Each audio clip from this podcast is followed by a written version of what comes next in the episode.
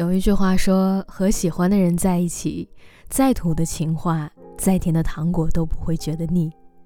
只想好好的把彼此捧在手心，给他说尽甜言蜜语，几尽柔情蜜意。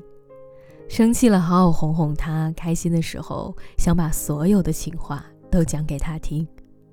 别人说什么不重要，我只想好好爱他。”有个女生曾经在我的评论区里说。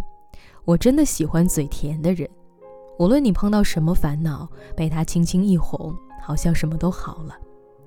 那种感觉好像是你在暴风雨中独行了很久，突然天空飘来一朵五彩的云，有人给你送来一把彩色的伞，抱住你说：“乖，我们回家。”是啊，谁不喜欢被偏爱、被宠溺呢？生活本身已经够琐碎了，他为你加入生活的每一份甜，都会成为与生活对抗到底的勇气。哪怕只是在你洗手做羹汤的时候，他的一句“宝贝辛苦了”；在你努力早起化完妆的时候，他的一句“宝贝你好美”；在你失眠睡不着的时候，再说上一句“我陪你说说话吧”。在彼此相爱的人眼里。嘴甜，从来都和虚情假意无关，它只是一种宠溺爱人的方式而已。你有没有注意到这样的一种现象？忘了从什么时候开始，大家习惯于把嘴甜等同于渣。一个人如果情话连篇，喜欢说那些甜甜的东西，他一定不够真诚。但实际上，两者之间从来不存在什么必然的联系，只可能是被伤害的次数多了，慢慢构筑起了自己的壁垒，不肯让那些所谓的嘴甜人去靠近你。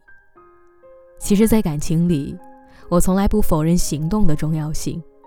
一个人如果真的爱你，身体绝对是诚实的，他会因为你的情绪焦虑不安，会跑很远的路给你送伞。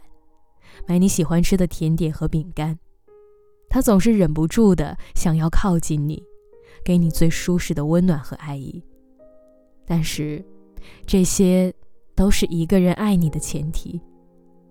我想，真正喜欢上一个人，除了行动，一定会忍不住想说甜言蜜语和海誓山盟吧。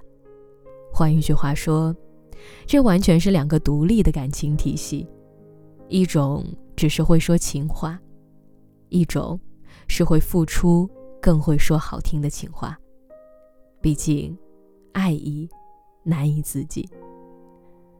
爱一个人的方式有很多，我们大可不必过分强调某一种，而认为其他的方式就是敷衍。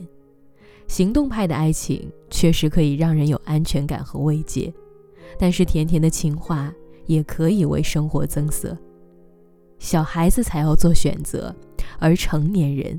两者都要。在感情里，行动像是主食，不吃不行，因为会损失能量；而情话更像是甜品和水果，虽然不用天天都吃，但是偶尔尝一尝，一定会带给人不一样的美好体验。在电影《大鱼》里，曾经说过这样的一句话：人们说，当你遇上了你的挚爱，时间会暂停。我想。当最爱的人出现在面前，在这时间停滞的时刻，没有人可以忍得住心跳，故作矜持严肃，完全是不存在的吧。